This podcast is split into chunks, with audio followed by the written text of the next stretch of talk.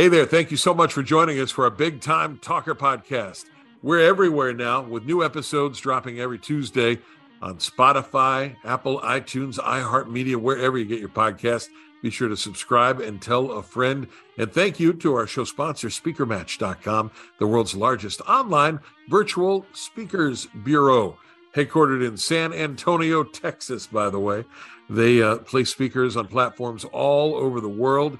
If you're a platform speaker or if you're a meeting planner, find one another at the robust search engine at SpeakerMatch.com.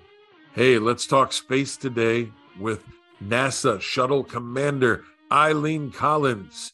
Now, Eileen, not just a shuttle commander, um, and I don't want to give you the big head here as you listen in on this introduction, um, an aviation pioneer for your entire career. And I'm only going to tick off a few of the highlights so we can talk. But the first woman to command uh, an American space mission, first to pilot the space shuttle.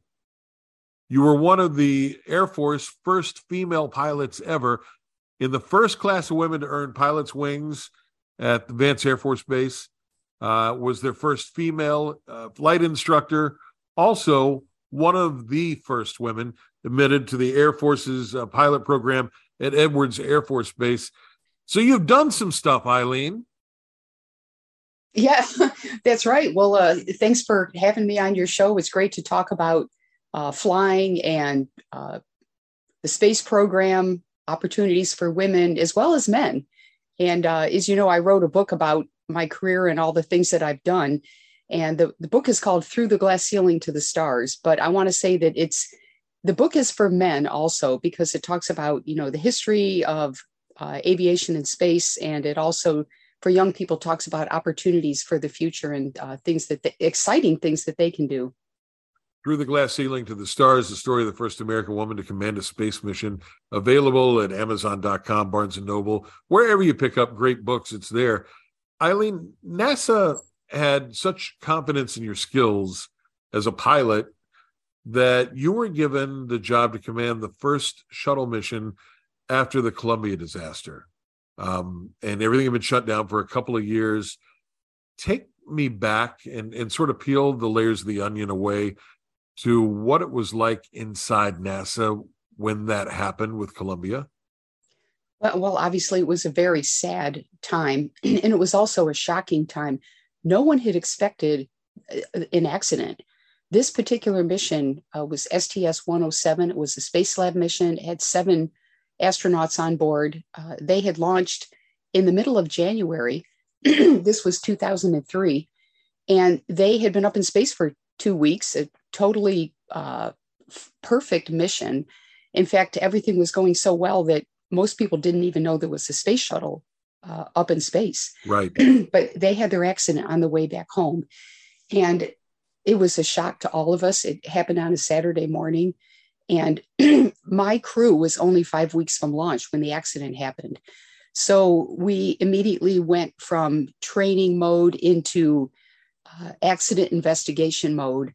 and my mission delayed two and a half years. And it wasn't until we could identify what caused the accident, which, by the way, was a hole in the wing, was a hole in the heat shield. So that wing uh, broke off the space shuttle as it was returning home, and the space shuttle uh, tumbled out of control. And the cause of the accident was the fact that a piece of debris hit the wing on launch, and no one knew about it uh, until we came home and and the accident happened.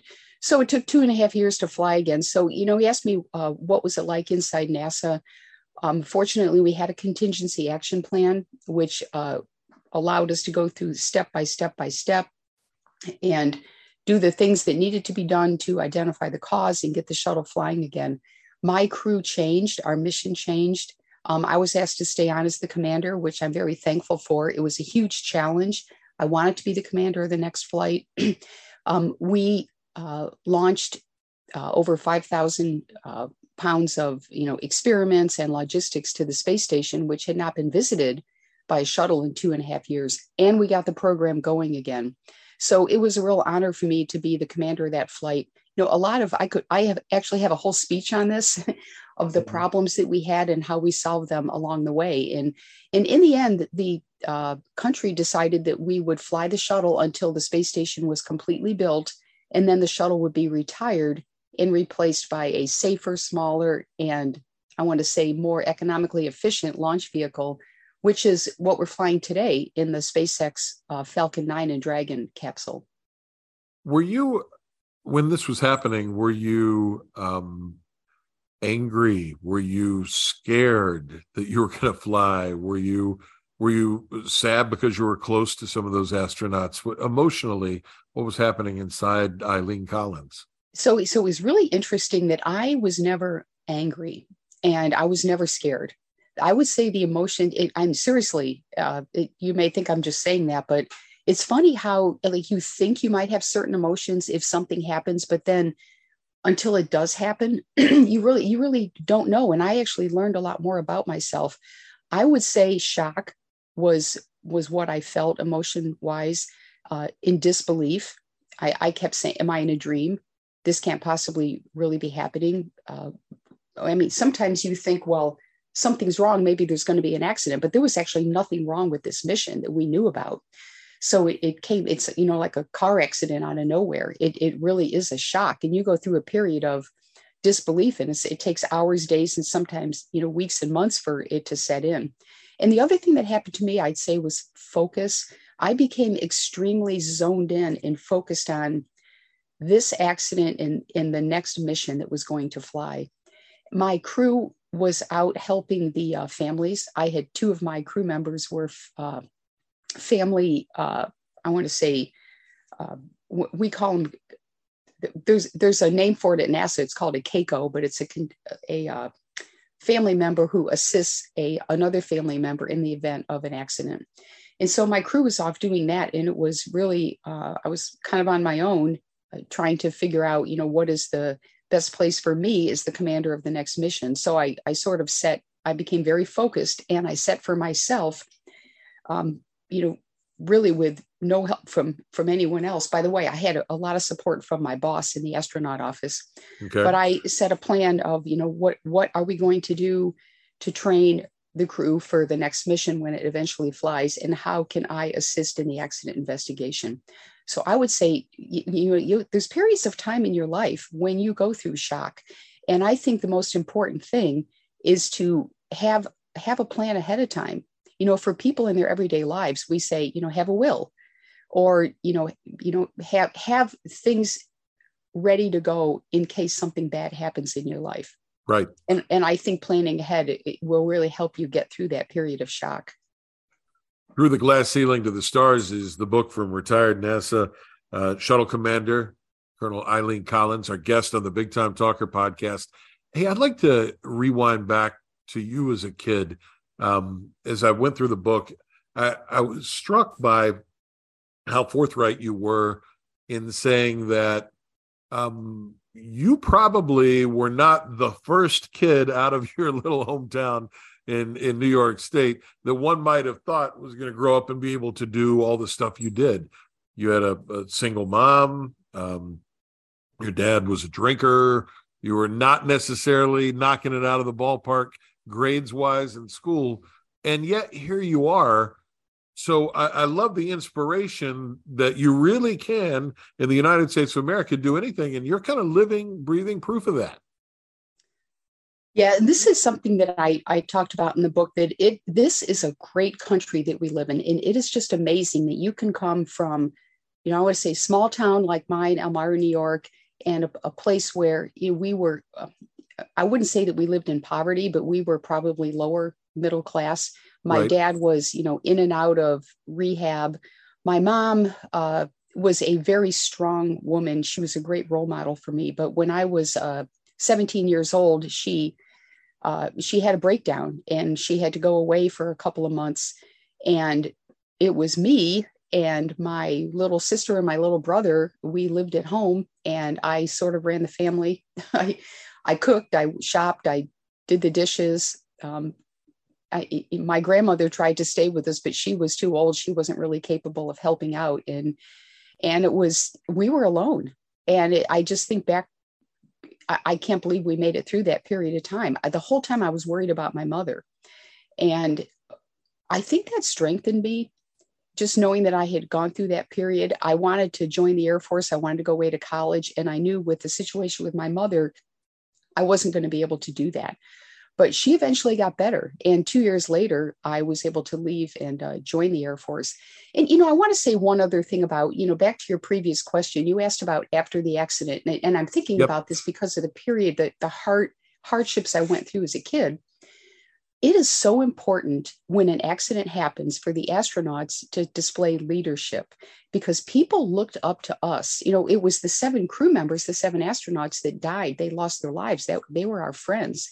So people throughout the space program and even in the media and you know friends of mine outside of the space program but in particular the workers uh, in the space program looked up to us as astronauts for leadership you know, how are we handling the accident? And if we came in with a lot of anger or, or sadness or maybe helplessness, that did not set a good uh, impression to them to gather up their strength to go back and do their job.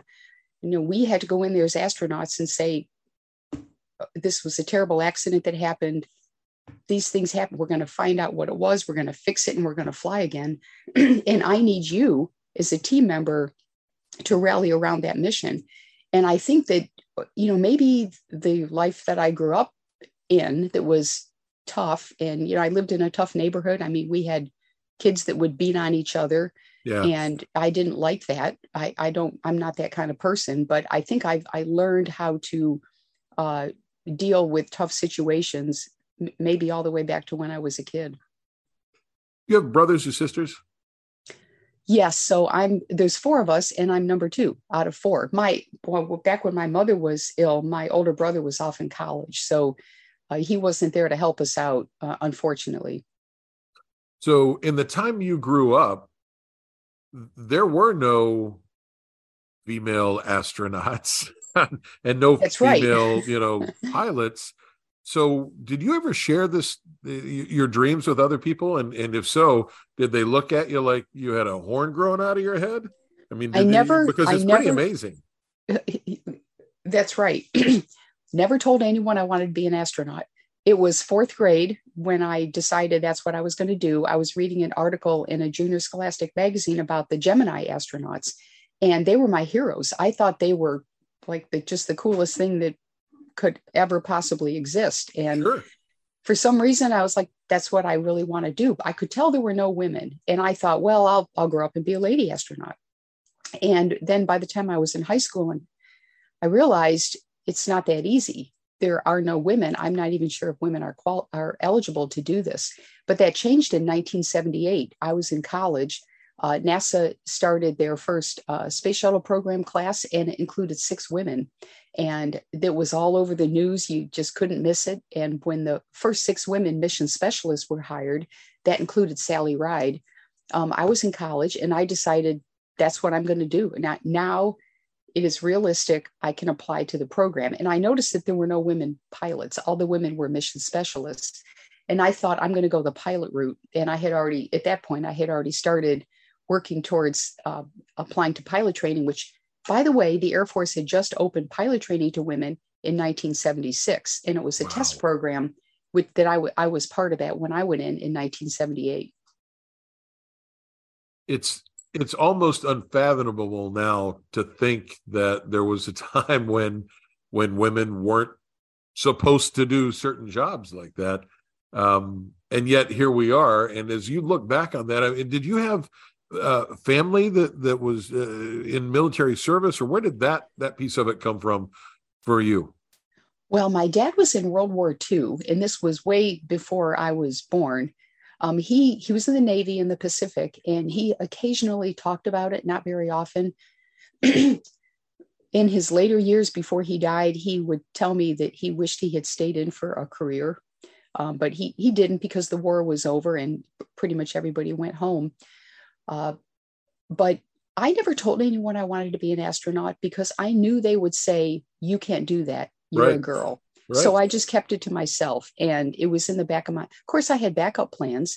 There were many other things I wanted to do. Of course, like a kid, I want, well, I think I'll go to Hollywood and, you know, be an actress or I'll be a singer. You know, every little kid thinks about things like that.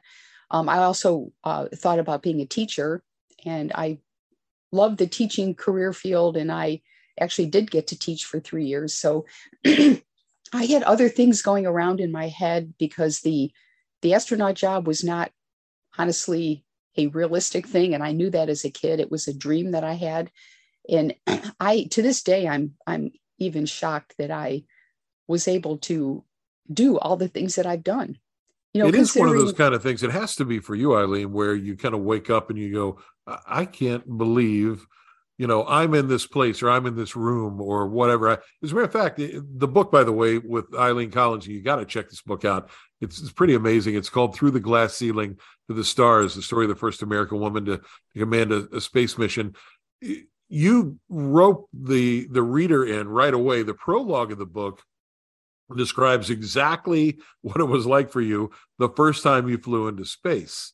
Um, and you talk about, you know, your your sort of you know position with your feet above your head, and you're there for three hours, and your your back hurts, and then then you take off. And, and I wonder, did all of that training and all that prep that went into that moment really prepare you for what it was like whenever you know you hear three, two, one liftoff?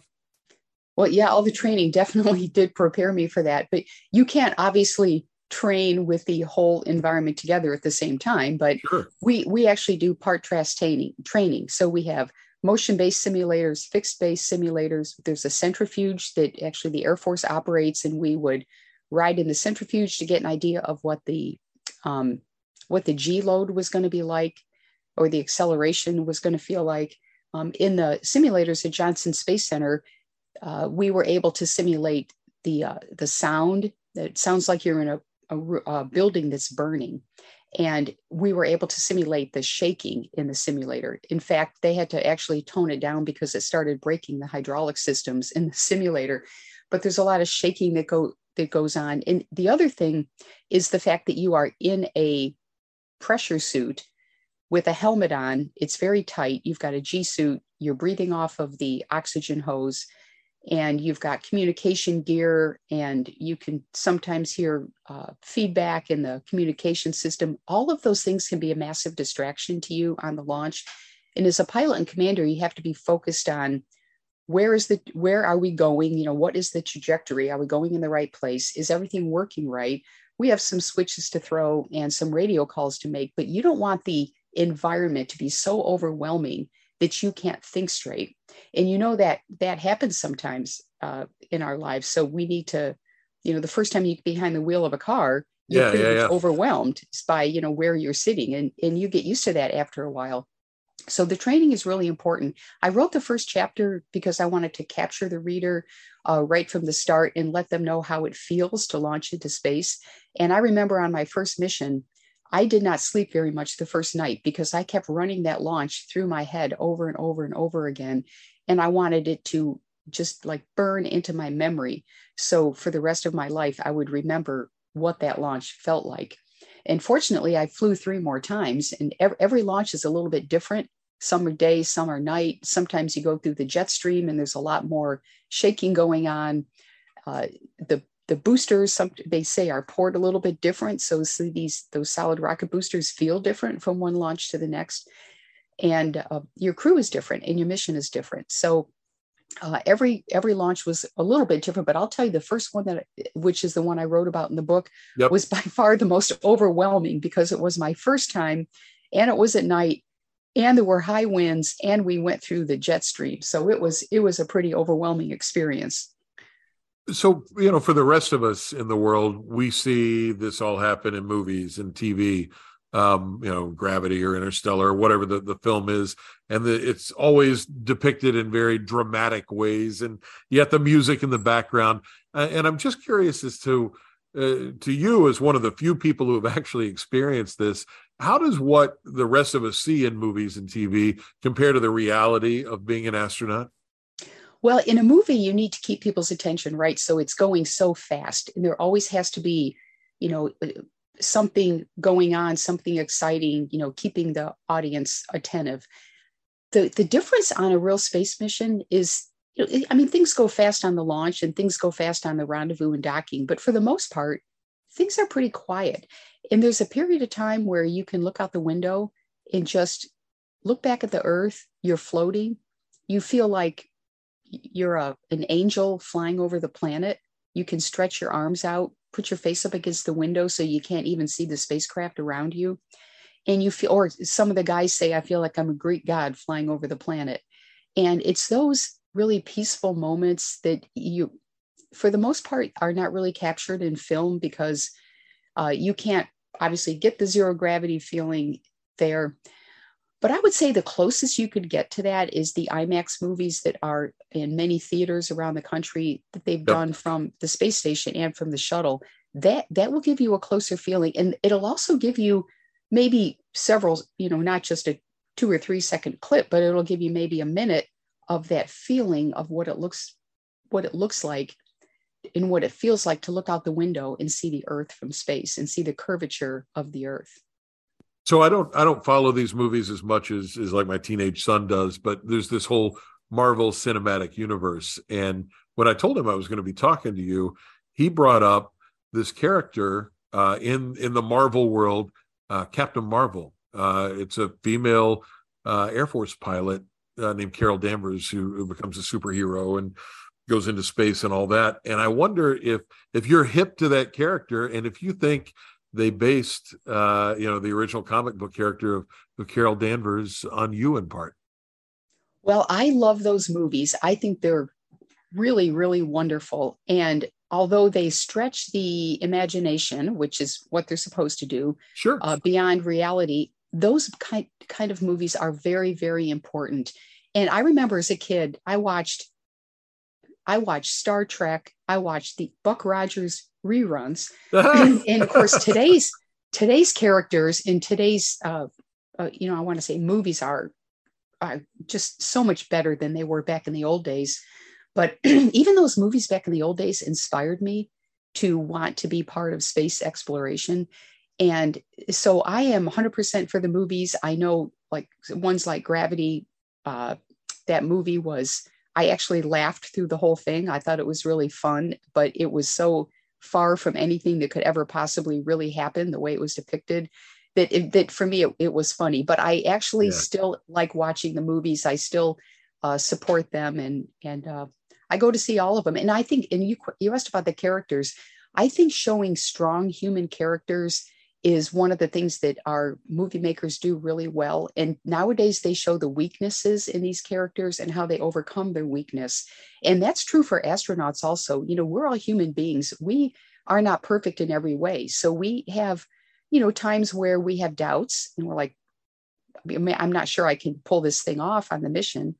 And you don't just live with that doubt, you go act on it. You know, ask for more training, or you know talk to people like hey i don't think we can really do this. Maybe there's another way we can do it. So i i think those movies really teach us things about today about humanity and you know how to be a strong leader and how to you know save the world whatever you're going to do and overcome your own human frailties while you're while you're doing it.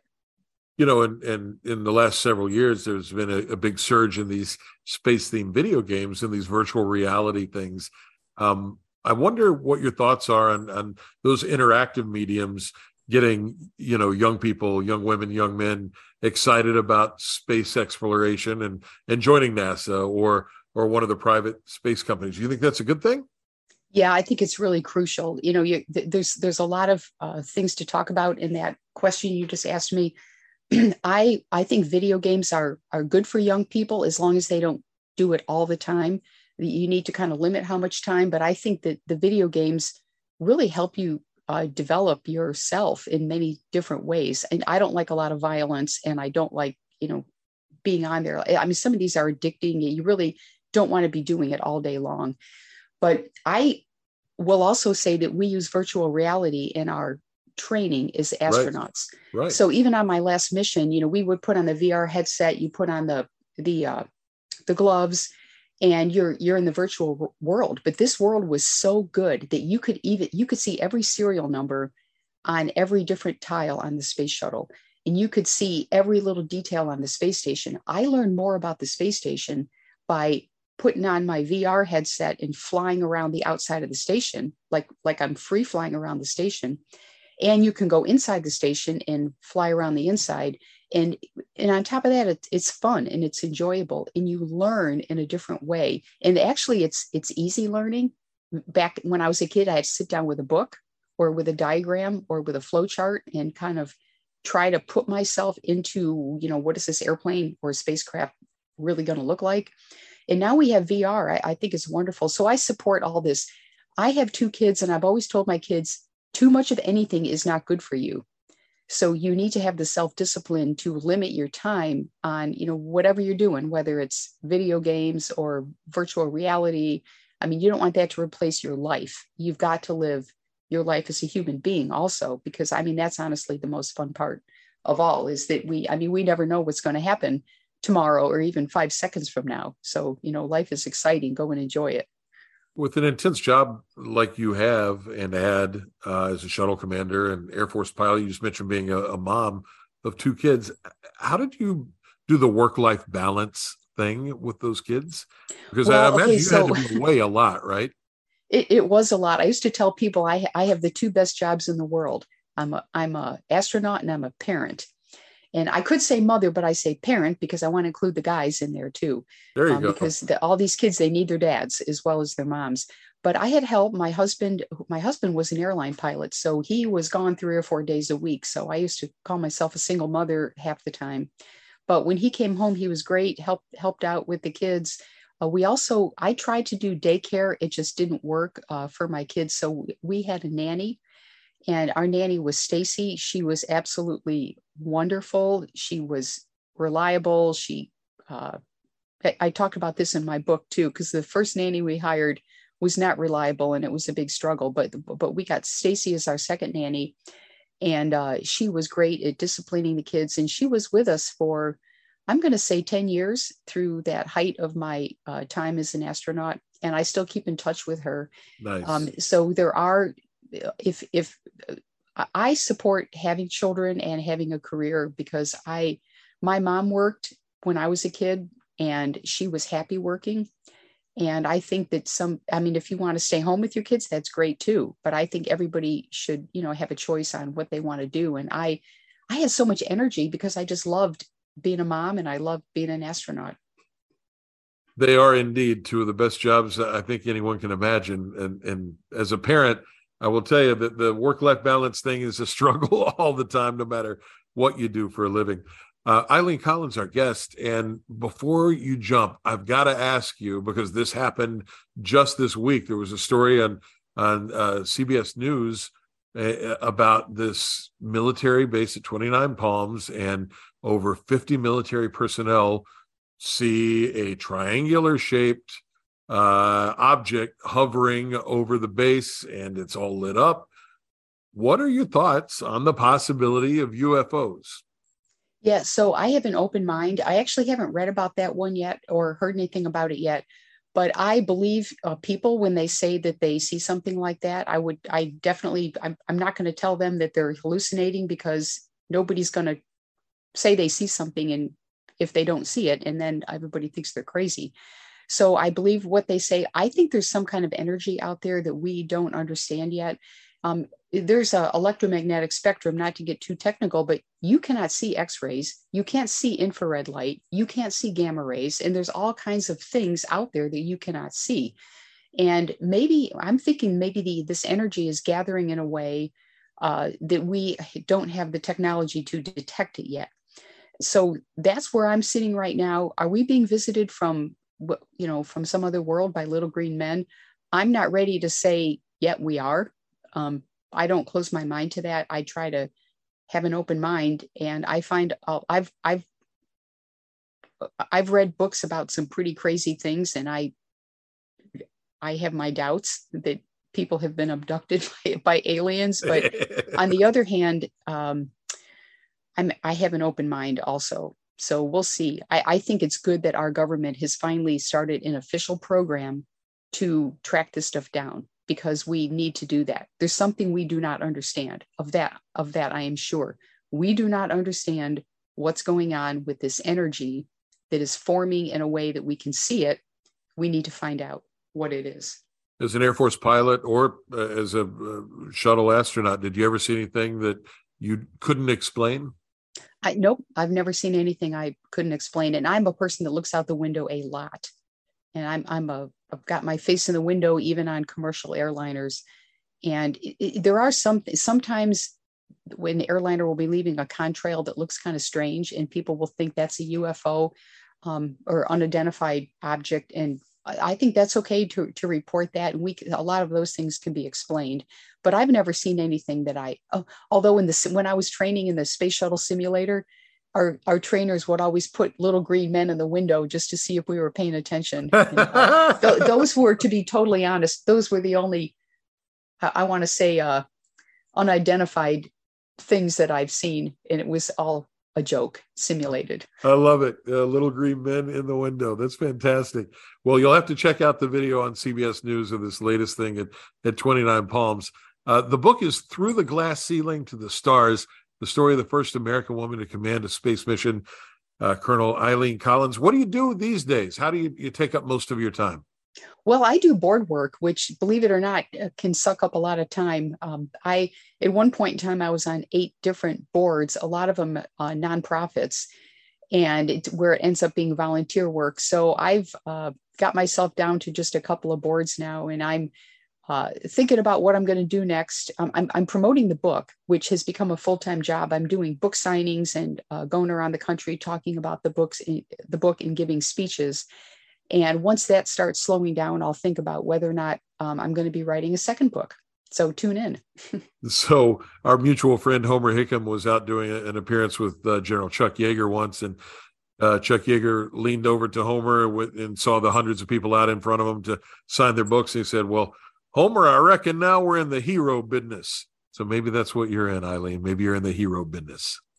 Well, I'll try to do my best. I'm not a hero, but I think that I have a good message to pass on to people of all ages. And uh, it can be a, a, little bit tough sometimes. It's a little bit tiring, but it's something I believe in, and I'm I'm going to just keep doing it until I run out of steam.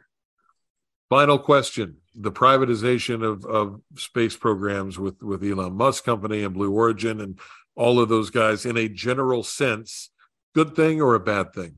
Oh, it's definitely a good thing. Uh, uh, I believe that the United States should be the leader in space exploration and having our private companies. Uh, there's so many of them now. I don't have time to mention them all, but that are getting private money, private equity money to invest in what they're doing. And I'm not promoting uh, any of this specifically, but I am promoting overall the fact that we want the United States to be a leader in space flight. And the US government can't do it alone. We just, the, the money just isn't there from the US government. We've got to get money from the private sector. So that is what will keep the United States leading. Now, we are in a space race with China. You don't hear much about it, but if you pay attention, you're going to see uh, that's really happening. And I would like to see the United States values of, if you remember when we landed on the moon, Neil Armstrong said, We come in peace for all mankind. I'm not sure every other country has the goal of going in peace for all mankind. It so I think it's important that we, the U.S. and our uh, allies, take our, uh, I want to say our, our philosophy of outer space belongs to everyone to uh, out there, and it's for exploration. It's not for any specific country to claim as its own.